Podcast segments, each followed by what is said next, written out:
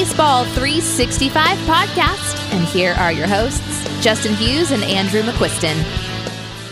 Welcome to episode number 100 of the Baseball 365 podcast. My name is Justin Hughes, and thank you for taking some time out of your week to spend with us today. You can follow the podcast on Twitter at Baseball365Pod. You can follow myself at Justin Hughes 365, and you can follow Andrew at AMCQ82.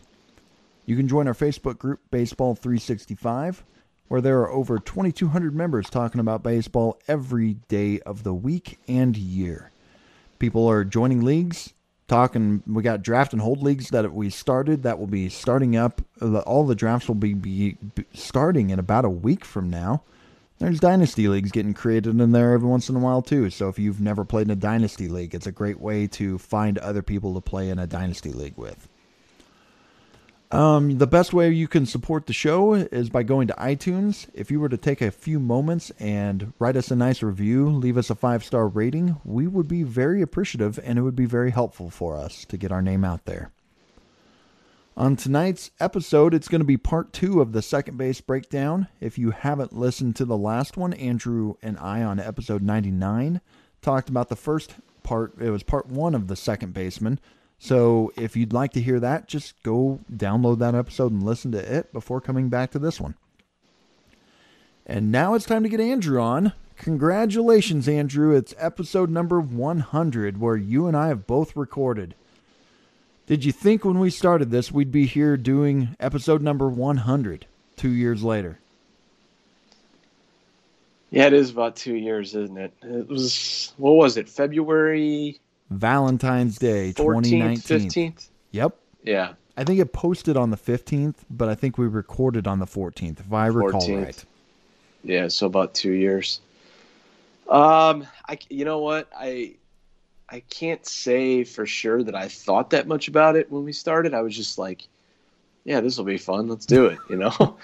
and um, man, it's been a lot of fun.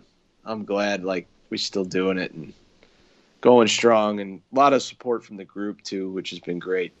And uh, thank everybody for that. Thank you everybody for that for sure. It's it's been awesome. Um, not sure I expected to get to 100, but like I said, I just you don't think that far in advance, mm-hmm. you know. At least I didn't. I was just like, yeah, let's let's give it a try. Let's keep, yeah, keep this rolling, and feels um feels like we're kind of hitting our stride here. So, and you and thanks I, for thanks for everything you do too. I mean, you've you've brought this podcast a long way. So, yeah, well, it takes both of us. I appreciate your expertise that you bring because you're one of the better fantasy baseball minds I know, and you add a lot to it. Because originally, what I don't know if I've ever shared with everybody on here is when I was just thinking about doing this podcast, I wasn't planning on having a co host at the beginning. I was just going to interview somebody different every week. And you was like, "Hey, if you want a co-host to do this," and I was like, "That sounds like a great idea." And then I was like, "We can get other people on," which we haven't even done that much because we've been we've had our thing and it's worked. But yeah, I'm really glad you offered because I don't know if you had made if you hadn't made that offer, I don't know if this podcast would still be here. I don't know if I'd have made it this long. Who knows? Yeah, I think I think we need to make it a goal in the next hundred podcasts if we make it that long, which I hope we do. I think we will. To get more people on. Yes, I agree. That's that's a goal of mine that I think we need to try and try and pull off. So. I can only think of three guests we've had. I may be missing somebody, but we've had Tim McLeod on twice, Chris Winder on twice, and we had Brent Herzog on. Am I forgetting anybody else that's been on that I'm not thinking of? I think that's I think that's right. We'd better be right on it. that because if somebody's listening and they were on the show, it's like, come on. yeah, if there is, it's one more, but I, I think, think, that's it. I am pretty sure. Yeah, I'm pretty sure that's it. So yes, we got some work to do on that, and I do agree. I think it'd be good to start getting a few more guests on. We've got some good friends in this industry or people that we know that enjoy baseball, and yeah, I have a goal of getting more of them on. Definitely this year too. Yep, couldn't couldn't agree more. Okay, well, we're going to get back into it now. So here it is the rest of the second base breakdown. Enjoy.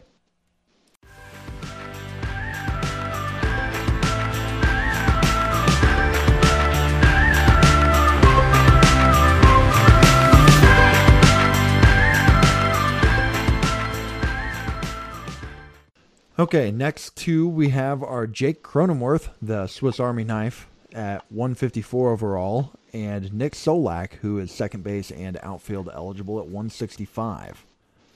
Uh, we'll start with Cronenworth here. The Pirates, well, I'm sorry, the Padres signed uh, Kim. I'm just going to say that, and NFBC has him as a shortstop, so we will discuss him next week. We don't know if there will be a DH in 2021 and might I add, I, I guess even before I, since I put these notes up, Jurickson Profar is now also signed with the Padres to continue mu- muddying up these waters. But there's a chance between all this, Cronenworth might not have a job on opening day. Just if we have a DH or not. I'm starting to think we do have one, but we'll we'll see on that. His ADP right now is 154, and I look to see what it's been the last 10 days. That's been since Kim signed and it's not much of a drop. Still the 15th round. Or his 15th second baseman off the board at 159 overall. When would you be willing to take Cronenworth? Uh, I would have to be later than this. Uh, there's just man, there's just so many questions, isn't there? Yes. It's like he was really good, obviously, in 2020. It was 192 plate appearances, and it was let's be honest, a lot unexpected. I mean, he's 27. He's a rookie, or he's 27 now. Um, and yeah, he was really good, but like now they have Kim, now they have Profar. I don't necessarily think Profar is going to stop Cronenworth's playing time, but I think Kim can. And among others, you know, it's just I don't really know what to think, to be honest. I, am probably just fading him and he'll fall into somebody's lap maybe, but it probably won't be mine. I wasn't really too keen on him before Kim signed, to be honest. I mean, four home runs and three steals in 54 games. Solid, but I don't know. Or what are you expecting to get out of this guy over a full season? I mean, 10 to 13 home runs and 10 to 13 steals. Everything, I mean, good batting average, but probably not hitting at the top of this Padres lineup. I, I, I wasn't really too keen before, and now that you add playing time risk, yeah, he's got to go. I don't think I'm taking him yeah. the reserve rounds personally. The playing time risk is the big thing. I yes. mean, that's because I actually think it's, you know, I know we were just saying Villar on a bad team, but like if this guy was on a, a team where there was a spot for him, I mean, he could be awesome, actually. You know, it's just that's the biggest thing for me. I just feel like there's way too many um, question marks with. I mean, San Diego's just getting everybody. It's like, what do they? What do they think? They're going to play 20 guys at a time? I mean, what's going on there? It's, it's just nuts. I can't. I couldn't believe I saw the Profar thing today. I, they're just looking just at the Dodgers roster and seeing how many starter caliber players the Dodgers have, and it's like, we got to get that many. Yeah, something.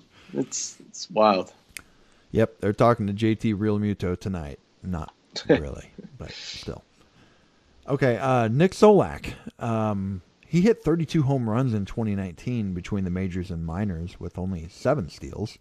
And in this abbreviated 2020 season, he only hit two home runs but stole seven bases in 58 games. What are your thoughts on Solak? Um, not a not a ton to add, really. I mean, it's I think he's an okay hitter with not a ton of power, really, and some speed. I think he could be all right. He's dual eligible, isn't he? Second base outfield. Yes. Terrible defender. I yeah. will add that he's a very it's weak a little, defender everywhere.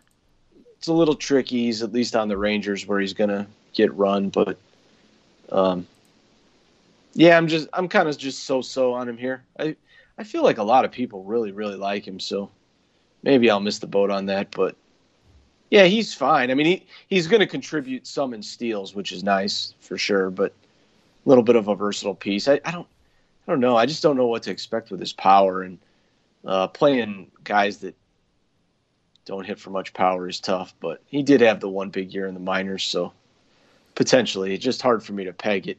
That park was really bad for power. I do know that. Rangers. Yes. And that doesn't help that it's a new park, but I'm in on Solak. I was disappointed, you know, as as his stock went up because of the stolen bases and the playing time this last year. I was disappointed in the performance, only hitting two home runs. And again, going into the offseason, being able to dive into why that happened and what you know, was going on, what he was doing. I got to say, I was a little more pleased when I went and saw what like the underlying stuff. His home run to fly ball rate went from 20%, which was a little high, down to 3.4% this last year. And he makes good contact. I mean, exit velocity 69th percentile, hard hit rate 55th. So he's slightly above average on terms of how hard he's hitting the ball. Launch angle's average. So I don't expect this like 20 like what did he did I say he hit 32 home runs? I don't Yeah. expect him to come anywhere near that. I but I do expect a rebound. I think he'll be in the mid to high teens on home runs. The speed was something because he stole so few bases the year before and I really wasn't sure that was there. But when I went and looked, he's in the 91st percentile in, in sprint speed on Fangra or on the Baseball Savant, and that surprised me, and that made me think, okay, maybe this guy is a double-digit steal guy. To where, if I think in my head that you might be able to get 15 to 20 home runs, and get 10 to 15 steals, I it just made it made me more interested. I think I'm willing to take How many how many home runs do you think he hits? 15 to 17. Yeah, Steamer projects, let's see. Steamer projects 18. I think I might be slightly lower than that, but I wouldn't be shocked if he got up to 20. But I hmm. would I would conservatively. Were you trying to get a, a bet out of that one? Yeah, but Yeah. you're you're you're giving a to- weak number. so- Yeah, I'm sorry. I it's just I'm not going to go crazy here. I don't think it's not quite as high as I would t- like Ketel Marte because he doesn't have quite the uppercut swing Marte has, and he. I I, could be a I kind of like. I kind of like Solak too. I just, um, yeah, it just kind of like whatever to me at this spot. I think it's fine. I, just, I don't love it. I don't hate it. Yeah, I'd be much more likely to get baited into a bet on his stolen base projection than his home run projection. I, I like I I would take the over on that nine, and I think it'll probably. Oh, I would to too. Twelve to fifteen. Yeah, I was. I actually would be more likely to flip the two. Yeah, uh, it's the, possible. The homers and steals. I, 18 homers and nine steals. I think that's backwards a little bit, but um, I think part of the reason I, I would maybe pass on Solak too is like some of these names that we're about to get to Mhm. further down, they're like the same type of guy to me, and they're just later. So I don't know. It's there's a lot of them I'm looking at here. But he's projected for 27 home runs plus steals. I would take the over on that too, just to make that clear. I still, I think he's better than that. Okay. Yeah, definitely could be. He'll he'll get a lot of opportunity. I mean, there's I mean a lot of rope, and I mean I think he's a pretty good hitter too. So Yes. Moving on, we have three more second basemen to touch on here. Uh, Nick Madrigal, 193 overall. Andres Gimenez at 194, second base, third base, and shortstop. And Jean Segura at 195. I looked up Andre Gimenez's ADP in the last 10 days. That's since Lindor was traded, and it's 168. So he's moving up. Would you take him or Solak first, who was going right around there? so or uh, Gimenez. Yeah, I I I'd get it with the speed because this guy looks like he could have twenty five to thirty home runs or steal, stolen bases in him. So Yeah, I feel like I feel like with um, I know we'd kind of talked about Gimenez earlier in the off season, and now I think it's it's just a better spot for him because they obviously traded for him. Lindor's gone, so I, I want to say they have him even slated to hit leadoff. probably. Um, and obviously the lineup isn't going to be great, but as of now, at least Jose Ramirez is hitting behind him if if he's hitting leadoff. And there's quite a bit of speed. He's triple eligible. I mean, the projections are good on him. Like they're, it's a valuable player. You know, like double digit home Yeah. runs and 20 plus steals. I mean, that's that's a pretty valuable player, especially when you consider he's triple eligible. So, um, yeah, I like I like Gimenez. Don't have any shares of him yet, so maybe that'll change. I agree with you, and I would take Gimenez over Solak, too. As I talk up Solak, yes, you can get Gimenez later if you're looking at ADP, but you're not going to be able to get him later. He's yeah, he's moving up. yeah, he's going to be going in front of Solak, I think, by the time it's all said and done. The last, uh, the I've got the last two weeks draft champions drafts pulled up, and it's so it's just eight drafts, um, and Gimenez is going seventeen, one uh, one forty eight, yeah, and Solak is one sixty five. So he's Yep. about eight, 17 picks in front of him. yeah, I expect that That's to only continue. only eight drafts, but I mean it's moving up because of the trade. So Yep. So we're both in on Gimenez. 36 home runs plus stolen bases projected, with 23 of them being speed and or steals. Yeah. One thing I just want one thing I just want to throw in real quick, and I thought of it just because I mentioned that, but anybody who uses these tools for like ADP or looks at you know, uh, well, I mean, I mostly use NFBC. I know you do too, but any type of tool that you're using ADP for, when there's players that have a drastic change to their value this time of year, I would highly recommend looking at the date as to when something happened. I used the example off, we weren't recording last week, but I used the example of Amir Garrett and Lucas Sims hmm um, when Raisel Iglesias was traded. Do not look at Amir Garrett and Lucas Sims ADP for the entire offseason because their ADP before Raisel Iglesias was traded is 100% worthless right now. Yep. It means nothing. So look up, you know, whatever date it was, and I don't know what it was, but and go from that day forward. And then you have a much better idea of where to at least target them. I'm not saying you have to take them there or anything like that, but it just gives you a better gauge as to where people are looking to draft them and stuff if if you're like kind of wanting to eyeball something like that. I just thought of it because Gimenez kind of, you know, it hasn't been that long since this with Lindor and Gimenez, but um, just things to kind of think about when you're looking at that stuff. Yep. Uh, as I said before, I looked at the last 10 days, and that's because that's when Lindor was traded. That's that's the stuff that matters. What happened before when there were a lot of questions and marks about playing time doesn't. Same for if Jonathan Villar signs with the um, Baltimore Orioles tomorrow. You better not look at that ADP and think, oh, I can get him at 140. Top 20. Yeah, take him at 38 and you'll get him. Uh, moving on to Nick Madrigal, uh, Lou Landers asked us to predict his home run total. And we did do this on Steamer Over Under podcast a month ago. But now that we're in baseball draft season for a lot of people, um, I thought I'd ask you again what would you set the number at? Madrigal's home runs. Yes. If you were setting an over under, Three or four. and I would take the under. Yeah, I, I want to see if I can right. get you in on a bet on this. What if we settle it at No, two and no, and I take not- the under? nope, Come on. Nope. All he has nope. to do is get three balls in the wind. You want to do it. Nope, I'm not doing it. I actually already knew that you were going to try and bet me on this, and I told myself I ain't betting on Nick Madrigal hitting any home runs. So Oh, shoot. yes, I thought, man, surely if I put it at two and a half, all he has to do is get three.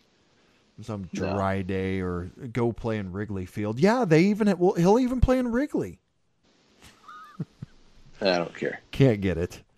So, um, let's just move that on. If you're not, if you're projecting three or four home runs, how many steals does he have to get to be worth a 193 overall price?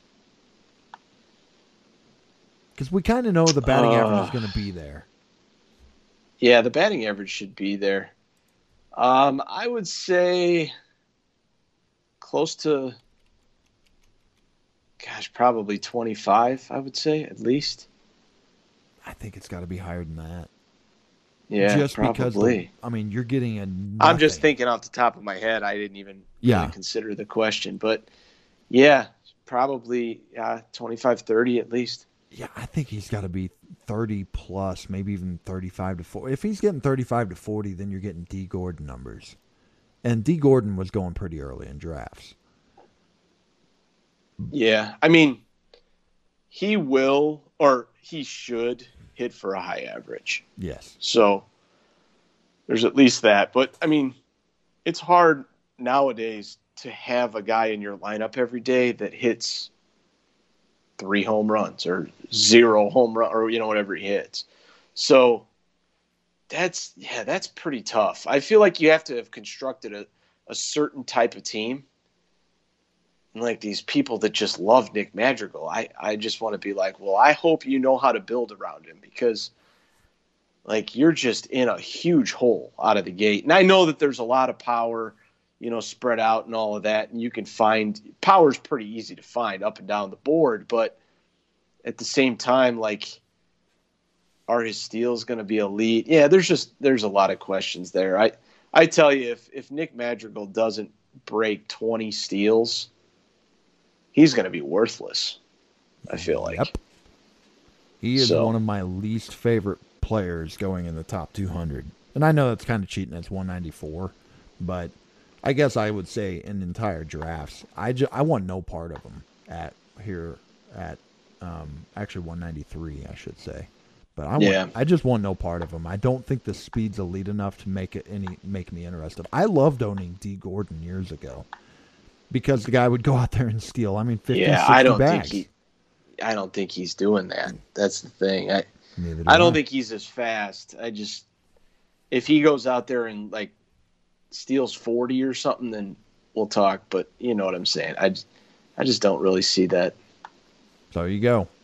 Do not draft Nick Madrigal according to the Baseball 365 podcast. I mean, let me ask you this then. We both don't like his price. How much further do you think he'd have to go before you'd actually start considering him? Well, the next grouping, like after these three, is pretty gross for the most part. So somewhere in there, probably. I don't know exactly where in there, but I mean, he is young and is he he will play. Like that's the thing. He's gonna play every day. So I don't know. Some of those guys in that next group, they're, ooh, it's rough. Yeah. I, I would take him ahead of a lot of the some of those guys on that next group. I, but I still I I would just cringe. I would rather just keep waiting. I think and just get a I I- think I would rather just continue waiting and keep letting him fall. Eventually some point you got to take him, but ugh, Yeah. I just don't want to. And thankfully there's somebody in every draft that loves Nick Madrigal, so I don't think I'm going to have to worry about that. Yeah, yeah. You shouldn't have to.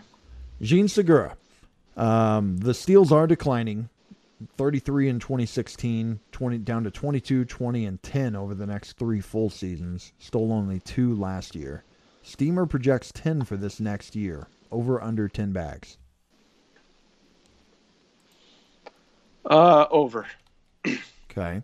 What would you project him for? Like twelve to fourteen, somewhere in there. Would you do an over under 10 with me? Cuz I will take the under on it. Didn't we do this last year? Probably cuz I I have been bagging feel on like- Segura for 2 years. That's, Yeah, this is yeah. probably and why. I and I like Segura actually, so I think it's just a guy we disagree on. But yeah, I'll take it. I'll take Don't get me wrong. ten. He's a a solid push. batting average guy, and yeah, uh, yeah, we'll say over under 10, 10's a push. That's fine. I'll take the over. All right, we'll see you next year whenever we make our over under eight Segura, oh eight steals for Segura. Oh, Yeah, I um with Segura for me it's really like it's 195 so round 13 14 um it's going to play every day 285 career hitter and I just don't feel like he kills you anywhere. I mean he basically does everything pretty consistent with batting average and um you know, it's it's just a little bit of everything type of guy, you know. But I but I feel like a lot of these guys are like that Yep. too. Like that that is going to be my point. I I don't see what makes you know like Nick Solak going 30 picks later. Like why? Is it just because he's young and like maybe he's you can dream on more or Uh, Nick Solak, I think could be like I said. I would take the over on 28 home runs plus steals. I think he'll be more. I think he can be in the 30 to 35 range on that, and I don't see that out of Segura. I think you're pushing it though. I mean it's, That's the high end, but I'll take the high 20s to 30. I think, and I get that there's more growth potential with a guy that's 25 than a guy that's 31 or whatever Segura is. I'm not positive on his age. 30.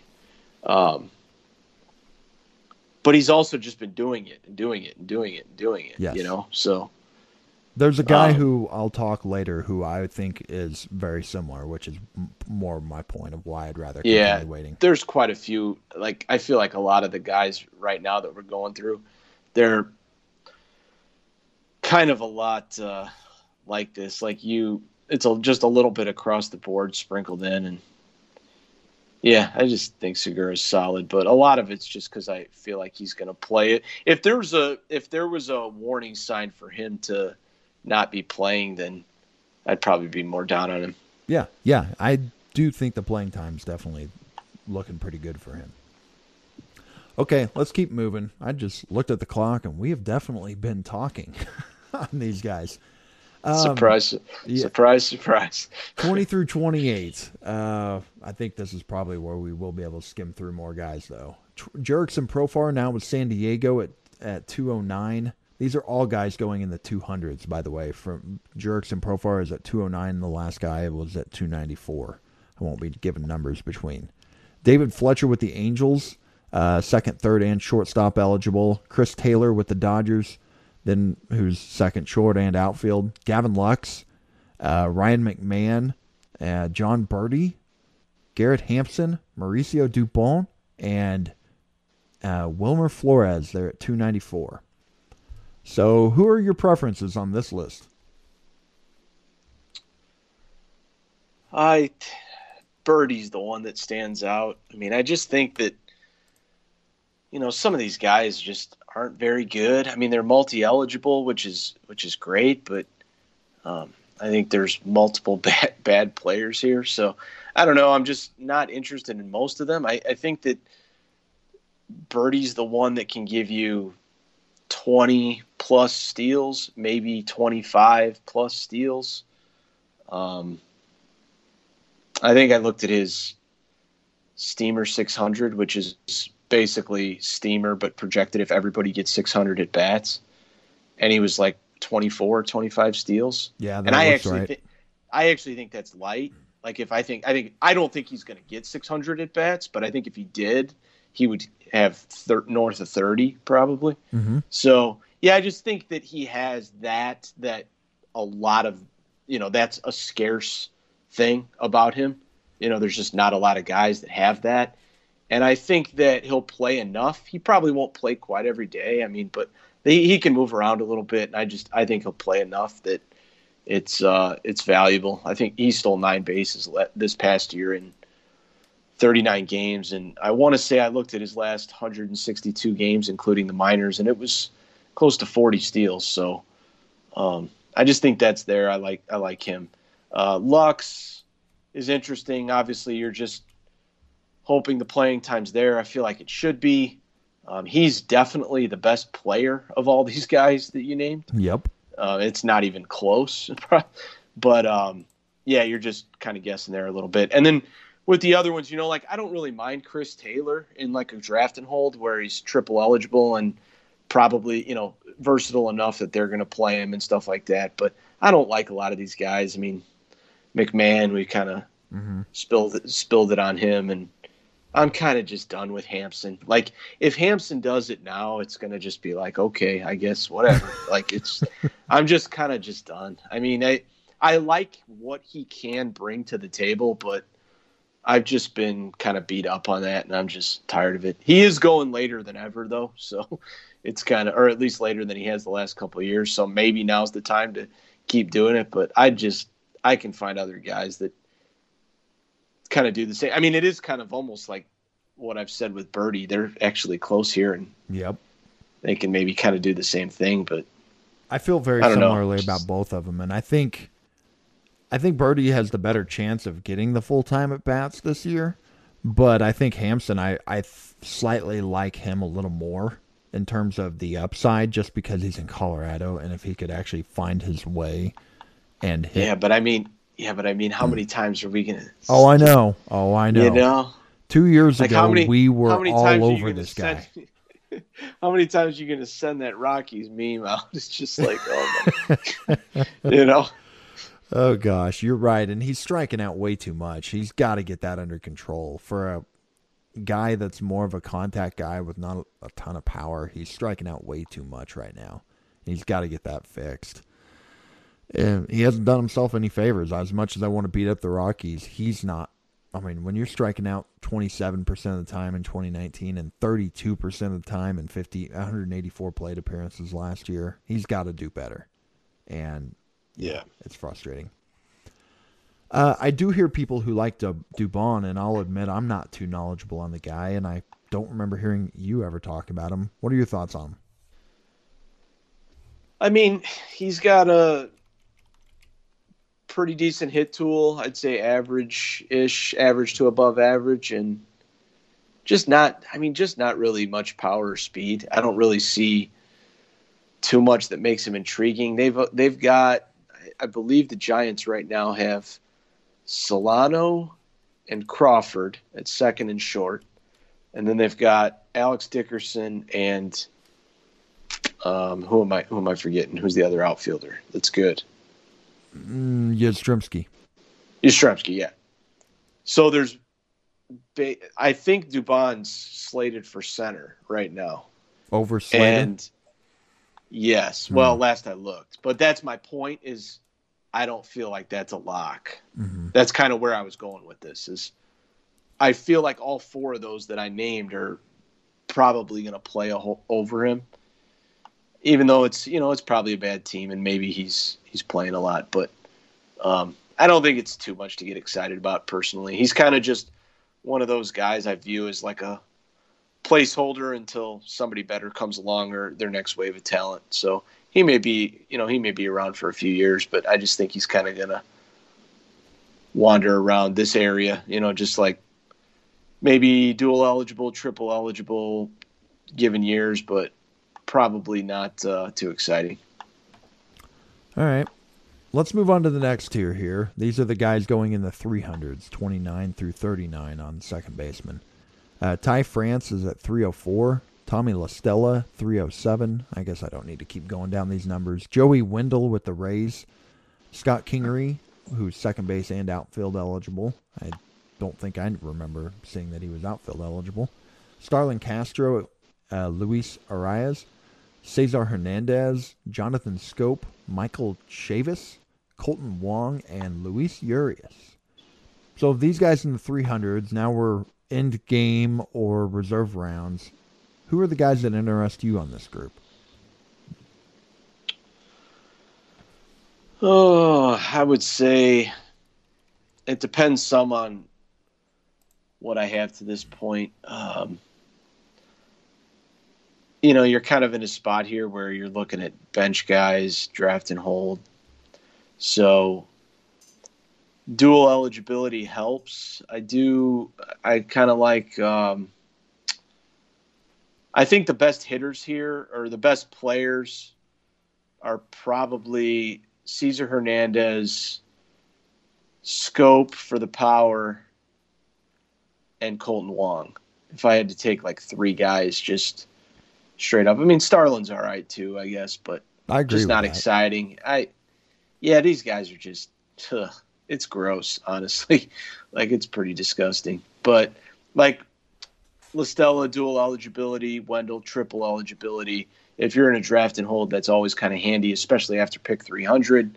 So it kind of depends on what you're going for. I mean, Schoop's got the power, like I said, and then some of the other guys is just a little bit more all around. I don't know. I don't really love any of them. What do you think? Kolten Wong's the one I wanted to bring up. And this goes back to Jean. Is he going to sign? Is he going to sign anywhere? He will. I mean, yeah. Also, you know, actually, I was just thinking while you were talking, I would feel more confident that he's going to sign somewhere and be a starter over Jonathan Villar right now. Would you agree with that? Or would you think? No. You think Villar is more likely to be starting somewhere Well, Wong? I don't. I don't feel strongly about it, but I'm not going to make the claim that. Like, I don't feel strongly enough about it to make a claim that I think one is going to more than the other. I guess. I just think Villar's a better fantasy player, but I think Wong's a better baseball player personally. I'm curious actually. Maybe this is an off base. I'm gonna right now. I'm looking at Wong. He's a Man, you a- love you love Kolten Wong. yep. I I do this year just because I think his price is so low. No, it is. It is low. Yeah, it is. and well, actually, you know, he was a four win player when he went 24 40 last year. That um, being Villar, but every other, I mean, two win player, negative point four, three. Wong on the same is 3.7, 2.8, 2.2. I don't know. I I just think overall, I think Wong's a better baseball player. Do you have an Do you have a guess as to where you think he'll go? The Cardinals. I think he goes Cardinals. right back to St. Louis. Yeah. I just we don't. I think eventually that's what's going to happen. I know they're still talking to him and they're interested in bringing him back. I don't think there's going to be many other options, so I think eventually he comes back. There's no way he's going to sign somewhere else and be a bench bat over signing with or before without going back to St. Louis.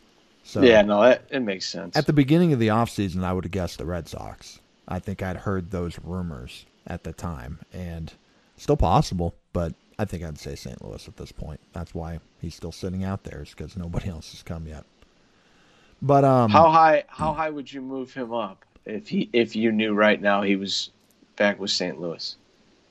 Like I where think- would you where would you take him on this whole list? where would I take him? Well, Yeah. I, I know or I- where do you think's appropriate? I personally, I we talked about it. He was one of my favorite guys in the 300 to 450, and I do think I would take him. I mean, his ADP here is 391, so we're talking what is that 26th round? Is that right? Yeah, Roughly, yeah. yeah. I'm taking him as my as in the 23rd, 22nd as one of my last starters. I just I'm fine with him as my middle infield guy, and if like in that Moustakas example where I took Moustakas and plugged him in at corner, I just kept waiting because you I I get to the, I think you're gonna. I think you're gonna have to take him higher than that though if he's signed. He's Okay. gonna move up. Yeah, you did. I mean, these guys signs. are all. You could go. I mean, like you, David Fletcher's at two eighteen. I mean, you're taking him over him, right? I am personally yes, but Yeah. I don't Like- think he's going to get up to 218. I don't think he's ever been that high of a player. I think he's always been a 17. Yeah, I to, think he. I think he was going in like round fourteen or something last year, somewhere in there. well, 14, 15. It take me a minute. I could be find it. wrong, but I just think he'll move up quite a bit. I guess is my point. Cause, mostly because these guys ahead of him are junk. I mean, a lot of them are junk. So Yeah. I don't know. I still think he's uh, 18 to 20 overall. At- yeah, at- possibly. and I think maybe even later. I still think he's going early 20s if if so. And but if he if he moved high enough, I'd get off of him cuz it goes back to what I was saying about Segura. I don't see a huge difference. I think Segura's better for the runs and RBI cuz Kolten Wong's the type that can get moved down a lineup. He takes a walk well, so he also can hit at the top of a lineup. I mean, he's at a on base over 350 in four of the three of the last four years. But yeah, I, I I like him. That's just it's it's one of those guys that I think can get you about 10 home runs and 10 to 15 steals. Yeah, possibly, possibly even more steals. Yeah. I actually think. I actually think I would rather draft him knowing the landing spot at a higher price than right now, because I don't think that the price, you know, even if it even if it moved up, like I said, a, a good chunk, it's still cheap. Mhm. It's still going to be cheap, and I don't. I mean, the difference between pick 291 and 391 i mean whatever you know if i know if that means i know where he's at then I feel like that's worth it. I'm taking him ahead of everybody in his tier and probably the tier ahead of him. I, I don't know. if- say that. Yeah, I maybe. I mean, I I, wouldn't right take there with him Segura. of. Yeah, close. I would. I would take Berti ahead of him, but I, I get it. Yeah, they're all like. they're close. I agree with. I agree with a lot of that. Yeah. and I, you might be right on Berti. That that's fair, especially since he's got a starting spot at the moment. That yeah, I think that probably is. Fair. It's all. It's all like off the top of my head, but the point is, is you know, there's 15 guys in between there, so that's a lot of guys he's jumping. Scott Kingery. Moving on to him. Is he going to play every day for the Phillies? Well, they've got him slated for second base right now. I don't know. I don't. I would think they'd go sign somebody and want to keep him as a utility guy.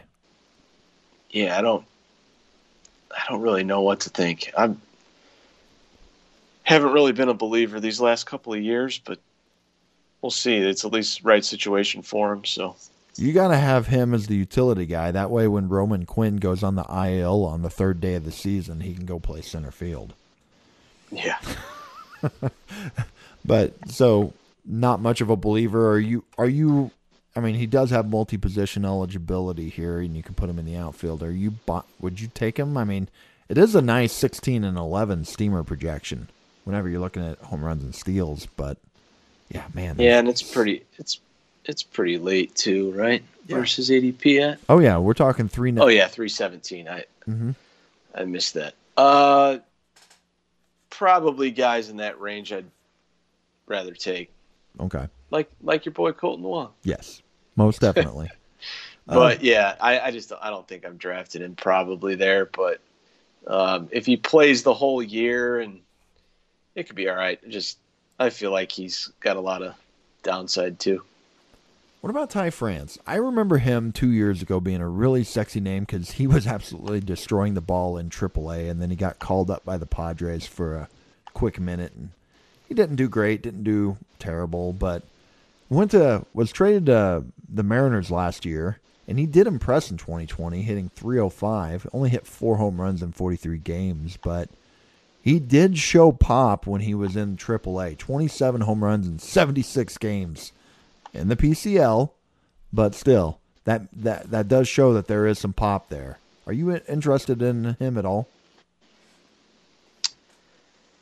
You know, I'm not really. I mean, I haven't I haven't thought much about him to be honest. I just felt like when he was tearing up the minors and all that, it was just so inflated by PCL and stuff. And I I will say though that if he's getting the at bats, there's probably more power potential than I'm giving it credit for. Like it wouldn't surprise me if he was just hitting bombs for you know short stretch. I mean, I don't expect it to uh, happen for the whole season or anything like that. But um, if he went through like a hot stretch or two in that lineup with home runs, uh, it would it wouldn't surprise me. Okay. I'm not that. I guess to answer your question, I'm not that interested. You don't sound too in love here. All right, we don't list off these um, guys after 40 when we get to this point. There are guys up fr- um, from 41 to 88. All of these guys with ADPs in the from four to 750. And um, are any of these guys interesting late round picks and redraft leagues as late bench slots, or even draft and hold leagues that you'd be interested in? Yeah, actually, well, like in a draft and hold, I mean, just to name off some that I think could be okay, but Brosseau in Tampa, uh, Jazz Chisholm, I think he's going to have an opportunity. Obviously, good prospect. Um,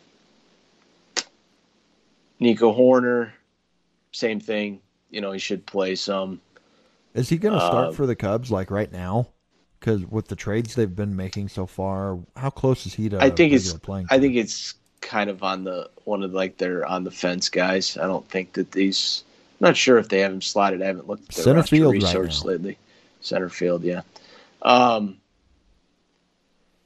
Solano. I mean, a lot of these guys are just going to get at bats. Like Adam Frazier, if you need at bats Mhm. late. Uh, Brendan Rodgers, potentially. Um, Chad Pinder should get at bats.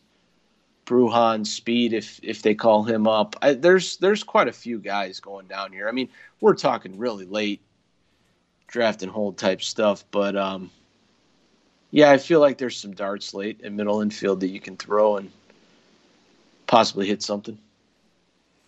Did we talk about Bruján on here before? Like how the odds, likeliness, likely, how likely it is so. we see him? You do or No, no? I don't think so. I don't think we talked about him. How likely do you think it is that the Rays could get him up this year? Because there is appealing Mm. upside in that guy. I don't know if I. I think it's like for him to like if he just gets called up at any point this year. Yeah, like gets in a I bat. would say I would say like I'd probably lean yes that he does. Like not that much over 50% though. I'm not like confident in it. I mean, they just have the Rays just have such a log jam with there's so many guys that they funnel in and out and platoon and play, you know, like I'll say this, I'm not in love with Bruján's upside until I am convinced that he's an everyday player in the major leagues with the Rays. Well, I mean, I'm just assuming with the Rays because that's obviously the team that he's on, and it's that's a that's tough, man. Like that's going to be tough for him. I feel like. Mhm. What do you think? I mean, don't you think? Like, especially this year, I don't expect that at all. I was just more saying odds we see him, but um, I don't know. Like, I'm not even completely sold he's an everyday player for them. No, I mean they've got Willy Adames already there, and Wander Franco's on his way. Should debut at some point this year, and that's your middle infield. Unless you decide that you're going to move Adames or Bruján, maybe you can put a Bruján in the outfield, and maybe that's how. it yeah, you could. Yeah, you could. but you know he played 55 But, games in double a in 2019 so knowing the rays that means they probably would have started him in double a this year and then they would have mid-season moved him up to triple a and under their normal schedule that means he could have debuted this next year in june july once they got past that threshold and i think it's possible that still happens but they could also use this as an excuse that because the Rays like playing these games that, well, we need to keep seasoning seasoning this guy. We're gonna get him that full season in the minors after only you know after missing a lot of time. I we don't know how he did in camps this last year. We, I mean, that's the hard part with all these guys. We don't know how what their performances were. And maybe they're like maybe they're sitting there right now trying to get him to sign some team friendly deal so they can get him up um, um, real early. I mean, that's possibly happening too. But Yeah, I feel like there's two outcomes with Bruján it, over the course of the next like three to five years, and it's basically he plays every day, and he's awesome in fantasy, or he's he doesn't Hampson. play every, or he doesn't play every day. he's basically. Garrett Hampson. I mean, I think that if he plays every day, he's going to be awesome in fantasy. I do think that. But I just have a lot of concerns, especially with that team. Like, I just don't know how I feel about him get playing enough to really make a huge impact, you know. But if he does, I mean, look out because the ste- the speed's there and a lot of upside. So we're probably getting too a little too far off the track of the redraft stuff. But it's good to throw in He's- some dynasty talk too. I mean, it's a little. Um, I'm kind of I'm kind of waffling on him right now in dynasty. I don't really know what to think. I'm just I'm just not sure. Uh, he stole 48 bag, bags in 99 minor league games. There's Yeah. a lot Oh, he- of speed there.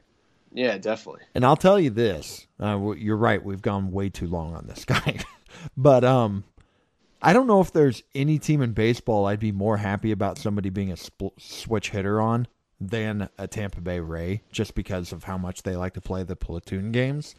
And it doesn't mean that he's but he might be better on one side over the other, and I don't know that yet. But I like. The I've read I've read stuff too that um, at least going into last year, which obviously there was no minor league season last year, but reports about how bad his hard hit rates were and how he just Mm. doesn't strike the ball with any authority. And it's like, you know, speed can only take you so far. I mean, if he isn't hitting the ball hard at all, and I don't know, it's just a that gives me a Xavier Edwards vibe. yeah, yeah, a little bit. there. Yeah, right. Yeah, it's just I'm just not sure how I feel about it. And while I I do recognize that that it's the speed is there to where if you know it could if it's Dee Gordon then that's phenomenal. Yep. Obviously for the stretch that he did it, he was great. But um, just some questions there, I guess. Is it? How close are we to fa- calling Brendan Rodgers a failed prospect at this point? I'm not there yet. I, I wish I just wish that they would play him. Like just play him every day. I mean I don't know. Do you realize think, what you you're know- asking the know, Rockies to do? Yeah, I'm asking way too much. I I think I was thinking about this. I think that a lot of the reason that Brendan Rodgers has kind of gone through what he's gone through is because of Trevor Story. Because I Mm. think with if like I had to Oh, pin this- Go. if I had to pinpoint all of this, you know, Trevor Story comes up, and Brendan Rodgers was a better prospect than Trevor Story. A few, you know, a few years ago when they were both prospects. Trevor Story comes up, and I don't think that anybody really thought that he would be this. I mean, nobody. I mean, how how could you, you know? And it's like one of those things, you know, he took off right away and has been awesome ever since. I mean, he's basically hasn't really even struggled. And I, just don't think that, you know, I think they probably envisioned a world where Trevor Story came up, struggled at a certain point or for a while, and then they said, okay, that's enough. Here's Brendan. And it never happened. And so then it was like, oh, what do we do now? Because we obviously can't take Story out.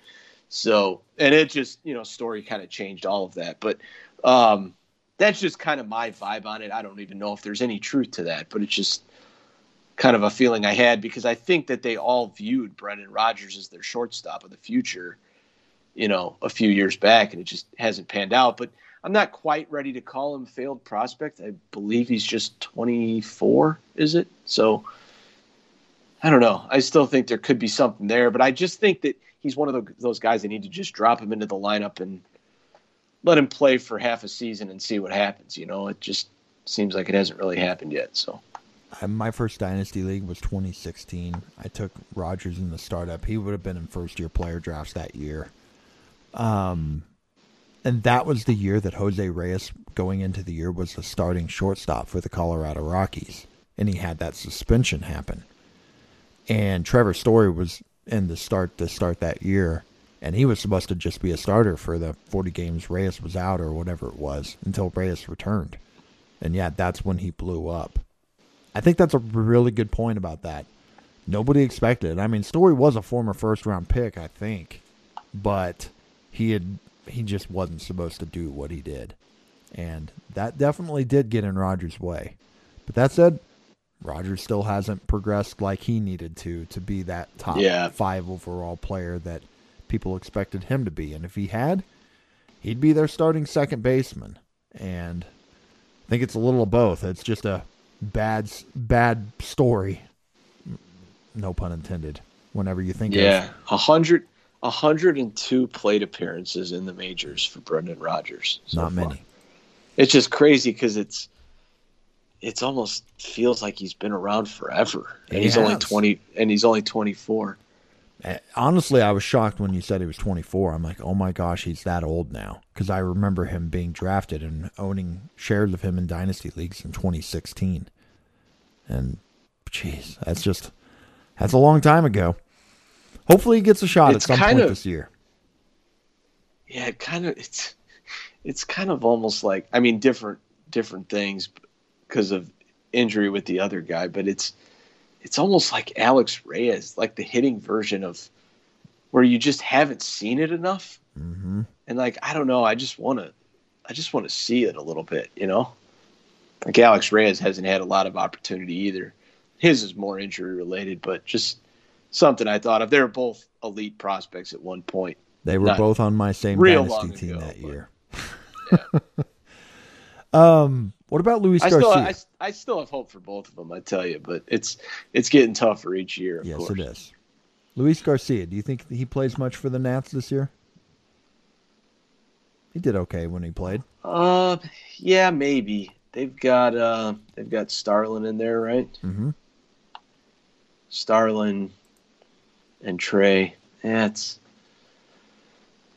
probably going to take an injury, I guess. I I don't know what they're planning on at third. I think they've got Kieboom listed there, and I would guess probably one injury. I don't know if he'll be a playing every day too much, but possibly, yeah. If they, you know, guys are always getting hurt and moved around a little bit and struggling, and never know. But I wouldn't project a ton. I, I don't think it's real uh, real exciting until he, you know, it- it- he's not somebody I would think much about in a redraft league until he was locked into playing time. All right. Uh, we got a final listener question. I think I'm going to save this for the shortstop episode, actually, because Chris Winder asked about which veteran do the Red Sox sign, sign to stomp down Jeter Downs. And we'll talk about Jeter Downs next week. And who knows? Maybe they'll end up signing one of these guys to be their second baseman, but most of these guys we've already talked about or we'll talk about next week, anyways. Um, Yeah. And we'll be talking about the whole down situation. So we'll move into the question I always ask at the end, which is the fill in the blank question. Andrew, the three second basemen I'm most likely to draft in 2021 are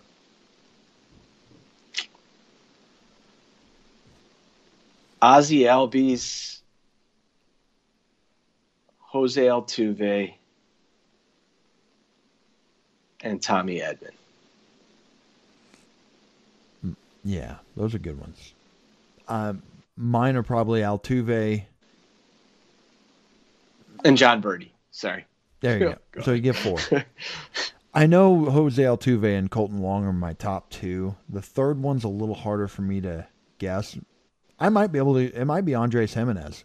I might be one of those that's trying to grab him in that spot where he's going now. So I'm going to throw him as my third. Yeah, that's a good one too. Uh, okay. Now the next one, the least likely to draft are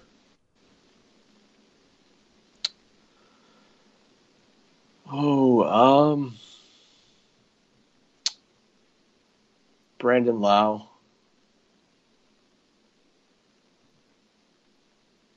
And Brandon Lowe. there's more than that. Well, I don't really want to lump LeMahieu in because he's he is so good. Like it's, but yeah, I'm I'm just I'm not getting I'm not taking him at 29. Like if we're just basing it off of ADP, like I know I'm not taking him at 29. So And he'd have Yeah, to fall pretty good for you to get him, for you to before you'd even consider him. So yeah, I think he belongs on this list for you. yeah, yeah, LeMahieu, Brandon Lowe, and we will say It's Cavan Biggio, right? Cron- Cronenworth. Oh, there you go. That's another one. Yeah, probably Cavan Biggio too, but I don't want to hate on the, the real good guys too much. So Yeah, LeMahieu's up there for me. Uh, the the definite one, who as I said before, Nick Madrigal, I definitely belongs on that list for me. And then, yeah, it's probably Lowe Biggio, one of those guys, LeMahieu. They're all they're all on that list too for me. So I think we're in pretty good agreement on a lot of our second basemen that we like and dislike on this one. Ah, so I guess that covers it. We've gone for a while here as we've talked about this position. Any final words you want to throw in before we get out of here and get move on to shortstop? No, I think that's that's it. Shortstop's similar. It's nice. I mean, it's cool because we're getting into the positions now with uh, the skill sets are a little bit different. You know, like first and third base, it's all pretty much the same mostly.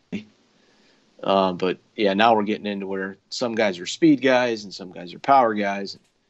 So yeah, it's good stuff. Shortstop will be fun. It's a lot of talent at that position. Yeah, yeah, most definitely. There's a lot of sexy names going very early in drafts and at shortstop, and after that's outfield where there's even more.